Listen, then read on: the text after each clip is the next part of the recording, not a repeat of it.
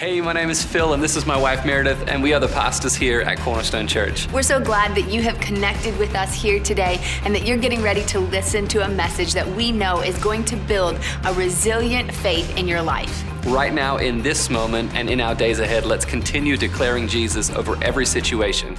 Enjoy the message. I'm so glad that you are here today, joining together as we. Um, as we worship together, as we lean into Scripture, as we find out more about God. It's going to be a great time together. If we haven't met yet, my name is Phil, and my wife and I are the pastors here at Cornerstone. We're so glad that you are here. If you're brand new, we want to say welcome to you.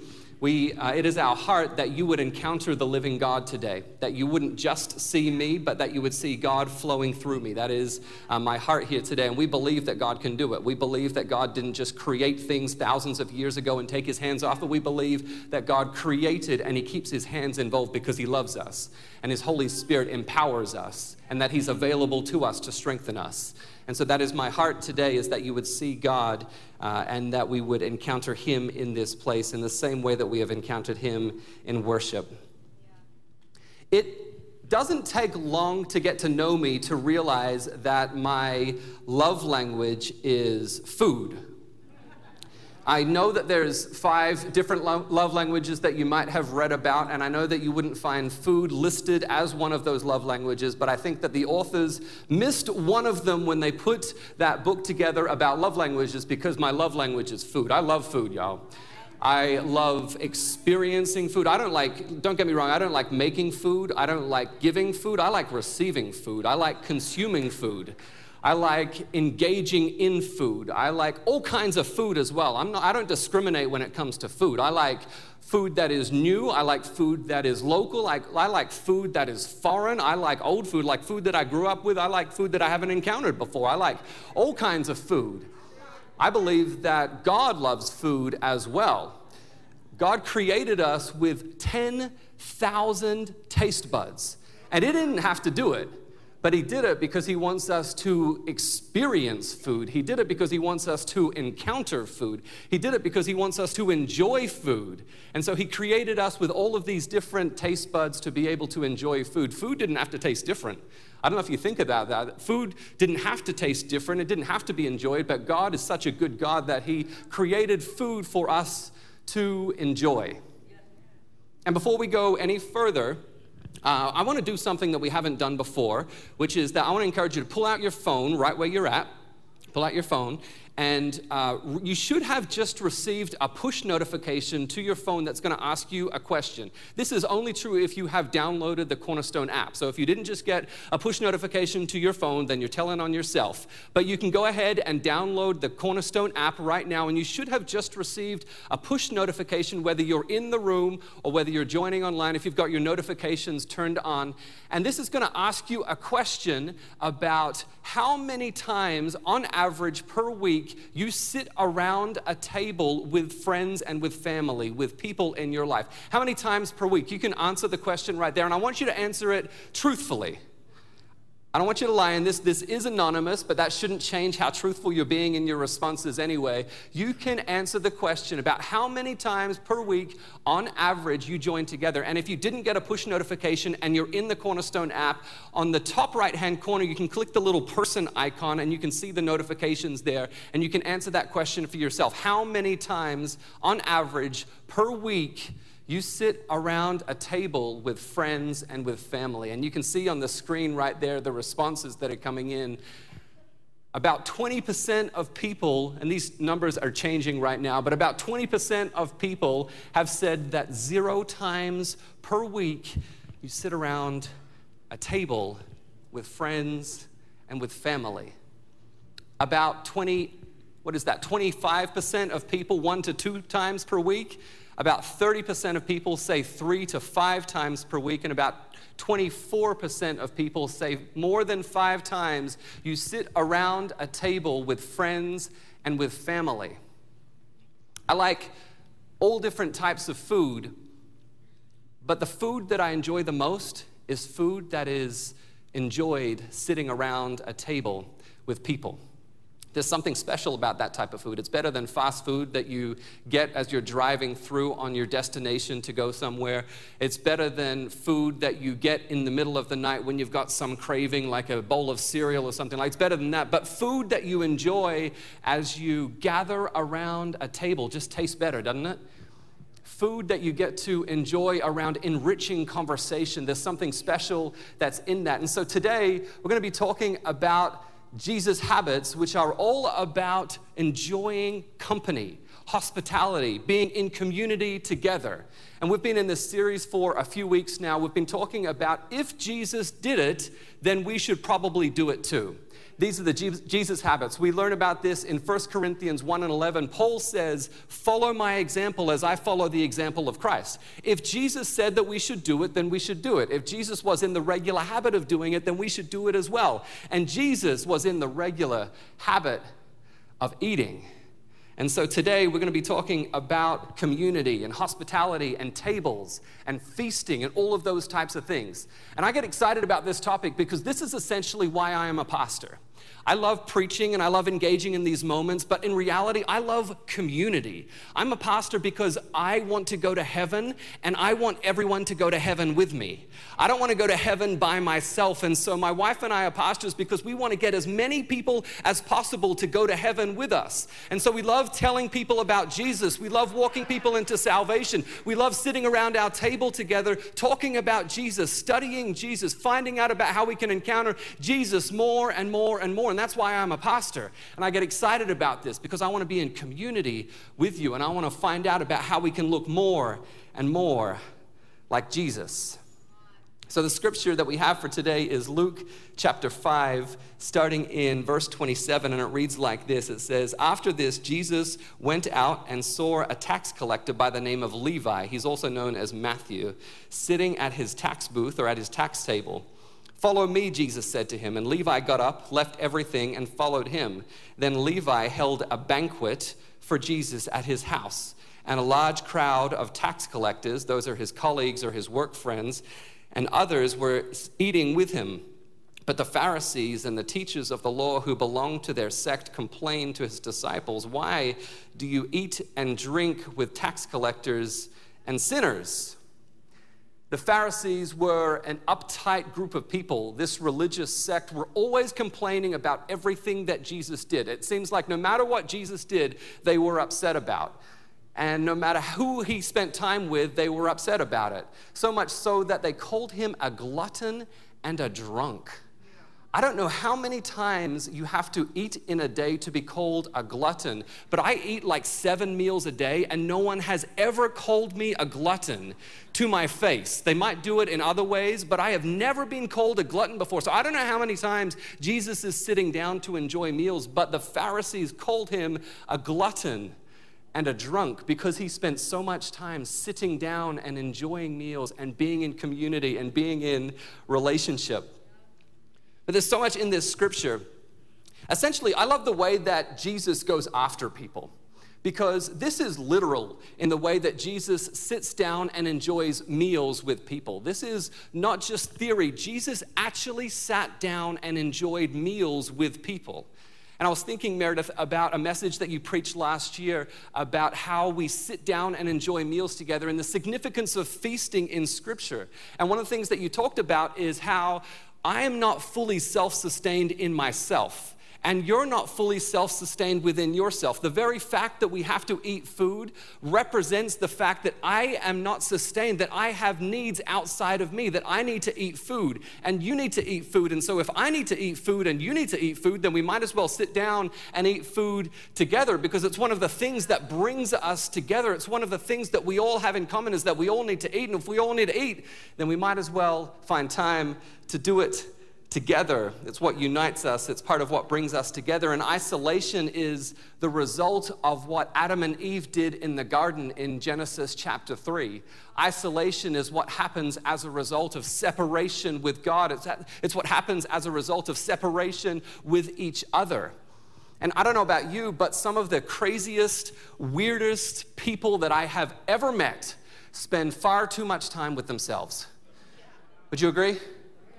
Some of the weirdest people that you'll ever meet spend far too much time in their basement, far too much time in their mama's basement, far too much time by themselves. And if you spend too much time by yourselves, I encourage you to get around some other people because community brings perspective. And so, the first thing that Jesus does when he enters into public ministry, aside from going and spending time in the wilderness with God and, and praying and fasting, the first thing that he does after that is to gather around people and to gather people around him. If he knows that his public ministry is going to bring a heightened attack from the enemy on him, then it's smart for him to surround himself with people. And so, right from the very start of his public ministry, all the way through his public ministry, up until the very end, Jesus surrounds himself with people. Even up until the night before he gives up his life. He sits around a table with his disciples and he says, I'm getting ready to die tomorrow. And he doesn't give them a theory, he doesn't give them a lesson, he doesn't give them instructions. Jesus gives them a meal. He sits down around a table, we know this as the Last Supper, and he enjoys communion with them. And this is something that we're getting ready to do at the end of service together. We're going to enjoy communion together. But Jesus sat around a table as the last thing that he did with his disciples together on the night before he died. And a table is also where Jesus encounters Levi, the tax collector.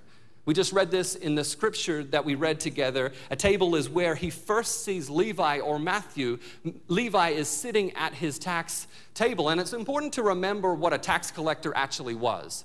Because a tax collector, we don't really have them today. A tax collector is not really like an IRS agent that is paid by the government to take your tax. If you remember, Israel was occupied by Rome at that time. And so a tax collector were were Jewish people who sold out being Jewish to collect taxes for Rome. These were traitors of Jewish people. These were people who were reviled by their own community. These were people who were hated by their own community because they didn't actually receive a salary for being a tax collector. What happened was that they were required to take a certain amount of tax, and then they were allowed by the Roman law to take a little bit extra for themselves. So they didn't just take tax, they were also corrupt, and they took more than what they needed to take so that they could have a little bit extra for themselves. And tax collectors were not viewed in a good light by the Jewish community. And Jesus sees Levi at a tax table. And that's where we first encounter Levi. He meets him at his tax table, literally sitting in his sin, literally sitting in corruption and greed, surrounded by his shame. And he tells Levi to follow him. He tells him to leave and follow me. And this is significant because if Levi was a fisherman, he would have had the ability to leave being a fisherman. And if things didn't work out, then he could have returned to being a fisherman. But he wouldn't have been able to do that if he was a tax collector. When Levi left being a tax collector, he essentially was leaving for the rest of his life. And this is significant because if Levi is anything like the rest of us humans, then we struggle with commitment. Most of us would have been like, well, I've, I've got a pretty good life right here. I'm pretty wealthy in how I do it. I've got everything that I need right now in terms of material finances, and I don't really want to leave this thing. Maybe I'll just leave, like, I'll follow Jesus with one foot, and then I'll keep the other foot being a tax collector. And I don't exactly want to commit one way or the other because we struggle with commitment, right? But Levi had to fully leave one thing before he could step into the other thing. Sometimes, if someone asks you to a party or to do something, to hang out on a Friday night, we don't like to fully commit to that activity. We'll be like, um, yeah, that sounds good. I'll get back to you. Like, maybe I'll pencil you in or pencil me in, or like, yeah, you know, we'll, we'll do that maybe. Or like, you try and use your kids as an excuse for why you might not actually do that. Or let me check with my wife and I'll get back to you. I'm not sure if we're actually going to do that, right? Because we don't like to fully commit to things. Some of you are single because you don't like committing to things. I have conversations with different ones that are here in this room that I have seen your face today, and I know that the reason that you're single is because you don't want to commit to someone. Because you have told me if I say yes to this person, then I have to say no to everybody else.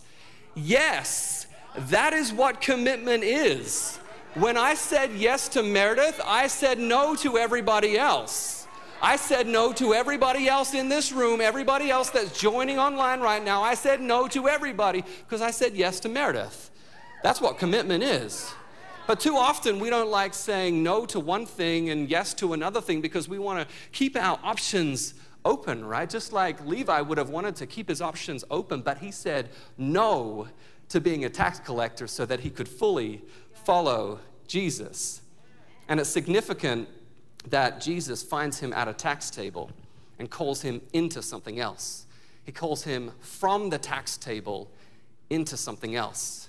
And we don't know why he did it, but the very first thing that Matthew did, the very first thing that Levi did was to call for a feast. He calls for a party with everybody that he knows. It specifically says that tax collectors joined around him because he probably didn't have any friends. Remember, tax collectors were not really enjoyed in their company by other Jewish people. And so he called everybody that he knew, probably just the tax collectors that he surrounded himself with. And he said, Hey, I need to tell you about this guy called Jesus, and I want to have a big party around a table. And Jesus calls him from a tax table to a feasting table.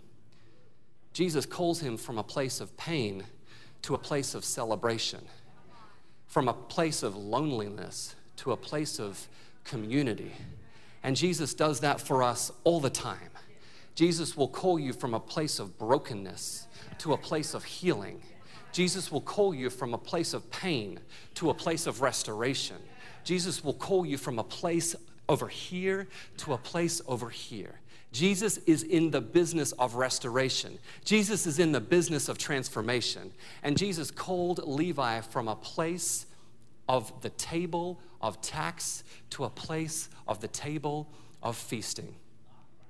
And sharing tables is significant. Sharing tables is one of the most uniquely human things that we can do. If you think about it, there are no other creatures on the face of the earth that sit around a table to enjoy meals together.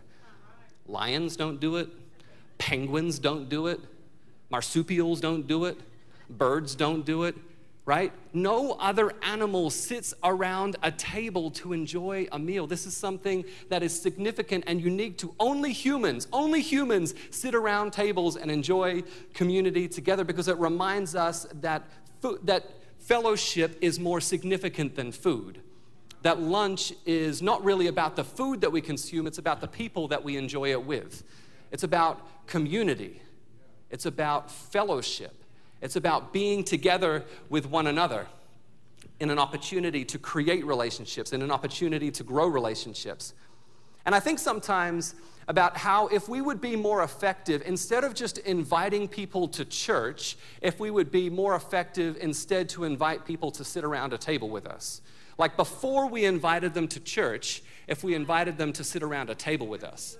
Because I've been in church for a real long time, and I am sure that there are some things that we do in our church service that are kind of weird to someone who just came in from the street, right? Someone who has never experienced a church service before is going to be like, everyone just stands up without anybody saying anything, and you all look at a screen and you all sing songs together. Isn't that kind of weird? But I've grown up in church, so I don't know if it's weird or not. Maybe it is weird. I don't know. But if someone just came in off the street, I am sure that if someone just came into church for the very first time and you just received a little container that said that this is a piece of bread that represents the body of Jesus and you eat it, and a little piece of grape juice and you drink it, and that's the blood of Jesus, and that's what Christians do. That's weird, y'all. I have grown up in church and I still think that that's weird, but God tells us to do it, and so we do it. And that's how we remember the sacrifice that He made for us. But sometimes I think that we would be more effective if instead of just inviting people to church, we invited them to sit around a table with us. People that we like, people that we don't like, people that look like us, people that don't look like us, people that are kind and warm. Because it's easy to invite people to sit around a table that are warm and kind and professional and funny and have their life together. It's easy to invite people like that around a table with you. But scripture talks so clearly about how we should be enjoying people that we love and people that love us and our enemies. When was the last time that you invited your enemy to sit around a table with you? Someone that was spreading rumors about you. When was the last time that you invited one of those people to sit around a table with you? Has it been a while? Have you ever done it? This is your challenge to do it.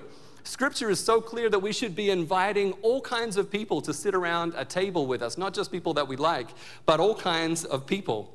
And I know that this is true because Jesus didn't just do it with Levi, the tax collector, he did it with multiple people. He does it again in another story in Luke chapter 19, in verse 1. It says, Jesus entered Jericho and was passing through. A man was there by the name of Zacchaeus, and he was a chief uh, tax collector and he was wealthy. He wanted to see who Jesus was, but because he was a wee little man, he could not see over the crowd. So he ran ahead and climbed a sycamore fig tree so that he could see him since Jesus was coming that way. And when Jesus reached the spot, Jesus looked up and said to him, Zacchaeus, come down immediately. Aren't you thankful for a God that sees you? Aren't you thankful for a God that stops and looks in your direction? For a God, even though you think that you might not be able to be seen, a God that looks in your direction and a God that sees you. He says to Zacchaeus, I must stay at your house today. He says, I must stay. Not, I would like to stay. He says, I must stay at your house today. He doesn't say, I think that we should go to the temple together and pray. He doesn't say, I would like to pray for you because you're obviously a wee little man and I know that you want to be taller, and so I should pray for you that you would experience some growth spurt at some stage in your life. He doesn't say any of that. He says, I must stay at your house today. Somebody say, must stay must stay at your house today. He said, In order for you to be reached with the gospel, I must first see you, and then I must sit down and enjoy a meal with you. And that's significant because we don't know a lot more about Zacchaeus, but what we do know about him is that not just he was saved. Jesus says this in verse, uh, verse 9 it says, Today salvation has come to this house because this man too is a son of Abraham. Salvation didn't just come to his house. We also know through tradition that Zacchaeus went on to become the bishop of Caesarea in the early church. And this only happened because Jesus stopped and looked at him and saw him and sat around a table with him. And that's significant because he's the Son of God and he looked in his direction. It's also interesting to me that Jesus says this man too is a son of Abraham, that he mentions Abraham here. And I know that Abraham was the father of their faith, and so it spoke to the idea of coming together as family. But also, in addition to that, we know about Abraham that he was someone who demonstrated great hospitality. If you think back to the story back in Genesis chapter 18, Abraham is chilling in his tent with his wife Sarah, and they are both old. And then three strangers arrive at their tent. He doesn't know who these people are, he's never seen them before, he has no idea who these people are. And immediately he gets up and he starts serving these people. It says like 10 times in this chapter that Abraham hurried around to get service for them. He hurried to get water. He hurried to get his wife. He hurried to get some meat. He hurried all over the place because your hospitality often is tied to your reputation. And so Abraham wanted to have a good reputation. And so he hurried around to ensure that these people would have great service. Now, no one likes to be hungry and uh, patient at the same time.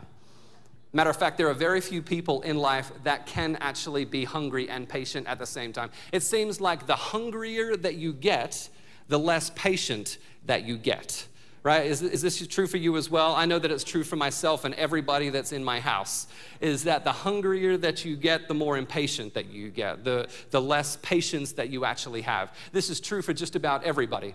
And um, some time ago, I was going to a fast food restaurant. This is like three or four months ago. And I'm concerned about the state of fast food in this nation, y'all. Like, not about the quality of the food, because everyone's always known that it's been rubbish for a long, long time like, except for Chick fil A, I'm concerned about the state of fast food in this nation because it's barely fast food. And it's barely food, really, in the first place, but it's not even really that fast anymore. And so I went with Meredith to a fast food restaurant, and we pulled up and we ordered our food, and then we come around to the window where we collect the food. And then the very worst thing that could possibly happen, that everyone always hopes never happens to them, happened to us. And they said, We don't have your food ready. Can you please pull forward into the parking lot? And I was already hungry. And I was therefore also already impatient. And when they tell that to you, you just feel like you want to scream a little bit. And you're like, How hard is it to do? You do this thousands of times per day. And so you pull forward and then you start waiting, and then the next worst thing happens is that the car directly behind me gets told to pull forward into the parking lot as well. And now we're looking across at each other like, I don't know, man, I don't know why I'm here. How hard it is uh, to provide food. We should have gone to Chick fil A. That's what I was thinking the whole time, but instead, we're sitting here now in the parking lot, unable to get our food.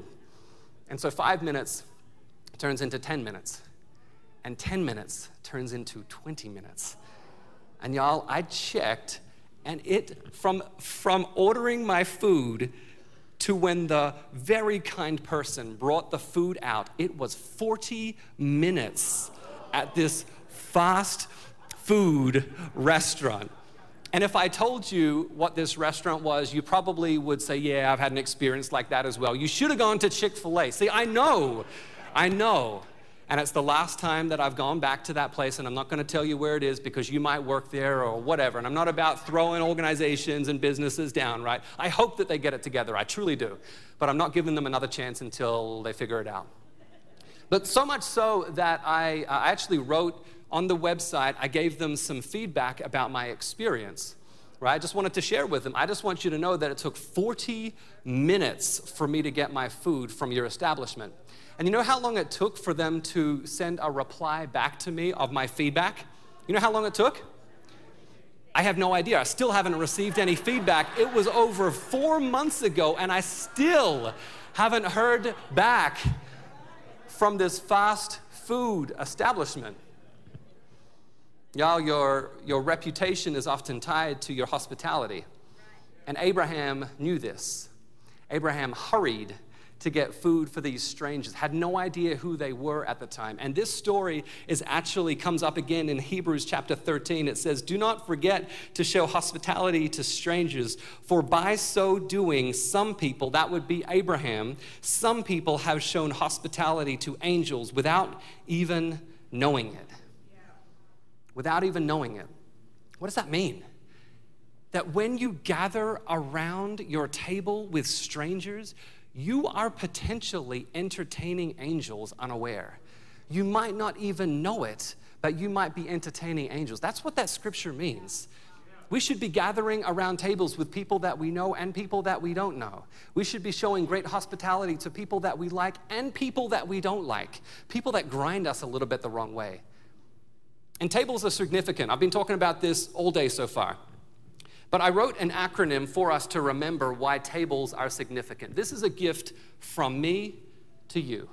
And you can write this down if you like. This is an acronym for T A B L E. Table. This is why tables are significant, and this is why Scripture encourages us to be gathering around tables. T, we come together at the table. This is modeled in Acts 2 in the early church, it says, All the believers were together and had everything in common. They sold property and possessions to give to anyone who had need. Every day they continued to meet together in the temple courts. They broke bread in their homes and ate together with glad and sincere hearts, praising God and enjoying the favor of all the people. And the Lord added to their number daily those who were being saved. And I know that you're busy.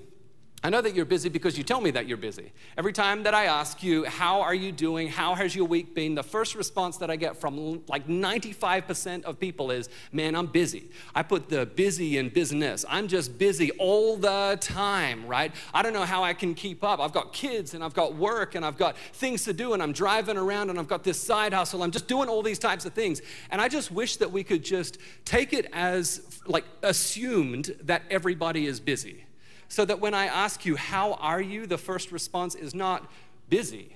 Because everybody is busy. And if everybody's busy, then we don't need to keep on telling everybody, I'm busy. Let's just assume that everybody's busy and then really tell you how you're doing.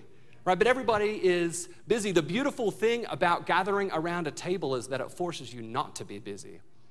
The beautiful thing about gathering around a table encourages you to sit across from people make eye contact with them and to slow down and to engage in conversation with them, to be talking with them. It's one of the beautiful things about tables is coming together. The second thing that happens is because you're talking, you gain access to people. You gain access to people. There are things that you have that I don't have. There are things that I have that you don't have. And when we sit down around a table together, we gain access into each other's lives. You might have wisdom that I don't have. You might have experiences that I don't have. I might have relational equity that you don't have. And when we sit down around a table together and we share experiences and we talk with each other, we gain access into each other's lives, which is beneficial. Because where you have access, you begin to find a sense of belonging belonging. This is an emotional need that we all have, is to find a sense of belonging. And finding a sense of belonging can be difficult in a large room with people. It can be difficult to find belonging in a place like this, and so that's why we have life groups. And if you're not in one, I want to encourage you to find a sense of belonging in a life group because we all have a need to belong to something. We all have a need to belong to a family. And if you're not in one, then life groups are a great opportunity to find your sense of belonging there right? And life groups are not designed to be your lifelong friends. The way that this church operates is that we create life groups, which are spaces for you to meet new people. And then what you do with those relationships is up to you. You manage your relationships, but the church will create a space for you to encounter new people, for you to meet new people. And then what you do with those relationships is on you. However often you want to meet with those people, however often you want to connect around a table, those things are on you. But we want to encourage you to find a sense of belonging, to find a sense of family. Because where you have, where you have a sense of belonging, you are able to enter into types of conversations that you wouldn't otherwise enter into. Like if you're just walking along the street, you're not going to enter into the same type of conversation than when you're sitting around a table together. And this church is a big family that has the ability to access each other we are a family with access to each other. So if someone says something that you disagree with, or if someone does something that you disagree with, you don't need to take that outside of the family. You have access and ability to speak to those that are inside the family to deal with that thing. And it would be inappropriate to take the conversation outside of the family because we have access to each other, because we are a family that gathers around tables together. So we gather together we have access to each other, we find a sense of belonging, and there we find love. 1 Peter 4 8 says, Above all, love each other, because love covers everything. And when we gather together, we find access, we find belonging, and we find love with those that we're in conversations with. And lastly, the table is significant because it speaks of eternity. Eternity. Heaven is described in many different ways, but one of the ways that Jesus describes it is a big banquet, a big feast. This is heaven that he is talking about. And he says it's a big feast that he wants everybody to be at. And so, if it's a big feast, if it's a big gathering, then it's a place where everything that is broken is made whole, where everything that is missing is found, everything that is missing comes together for the purpose of glorifying God together in heaven. This is what heaven is. Heaven is a place of a big banquet. That's the way that Jesus describes the kingdom of heaven. It's going to be one big, extravagant, celebratory meal together where we're all celebrating and worshiping God. That's how he describes it. And if you're a Bible nerd like my wife, then you know that first mentions is significant in the Bible right? The principle of first mentions is simply that if you're looking something up, it's significant the first time that it is mentioned in the Bible. Okay? So if you're ever studying anything, this is just an additional thing. If you're ever studying anything in the Bible, first mention says look up the very first time that this is mentioned in the Bible and it has significance there. And the first time that we see that the table is mentioned is way back in the book of Exodus when God is giving Moses the instructions of how he wants him to build the tabernacle. I think it's like Exodus 25 or something like that. And so God is giving Moses the instructions of what the tabernacle is to look like and how big it's to be and how tall it's to be and what it's to be made out of and all of those types of things and what is to be placed on the inside of it. And one of the things that God says to Moses is that I want you to build a table about the size of this table right here. Build it out of wood. And this is to be the table of my presence. And on top of that table, I don't want you to put a bottle of water. What I want you to put on this table is two stacks of bread. And this is the bread of the presence. And the bread of the presence is significant because what it communicates and what it communicated to the priests is that God always provides that God doesn't sometimes provide, that when you look at that table and you are reminded that there is bread there, I want you to think about the fact that even when you walk through the wilderness, I will be there providing for you. I have always provided for you, and I will always provide for you. And what that reminder is for us is that when we gather around the table together, it's not about the food that is on the table, it's about the presence of God that is there at that table. That's the principle of first mentions when it comes to the table is thinking about the fact that the table exists for God's presence to be there with us as we gather together around the table. And so it's my heart as the pastor here preaching today that your table would always be full of God's presence that your table would not just be a place where you consume food, where you get nourishment, but that you always encounter and experience the presence of the living God every time that you gather around your table. When you do it by yourself, when you gather with your family, when you gather with your friends, that you would always experience and encounter God's presence at your table together.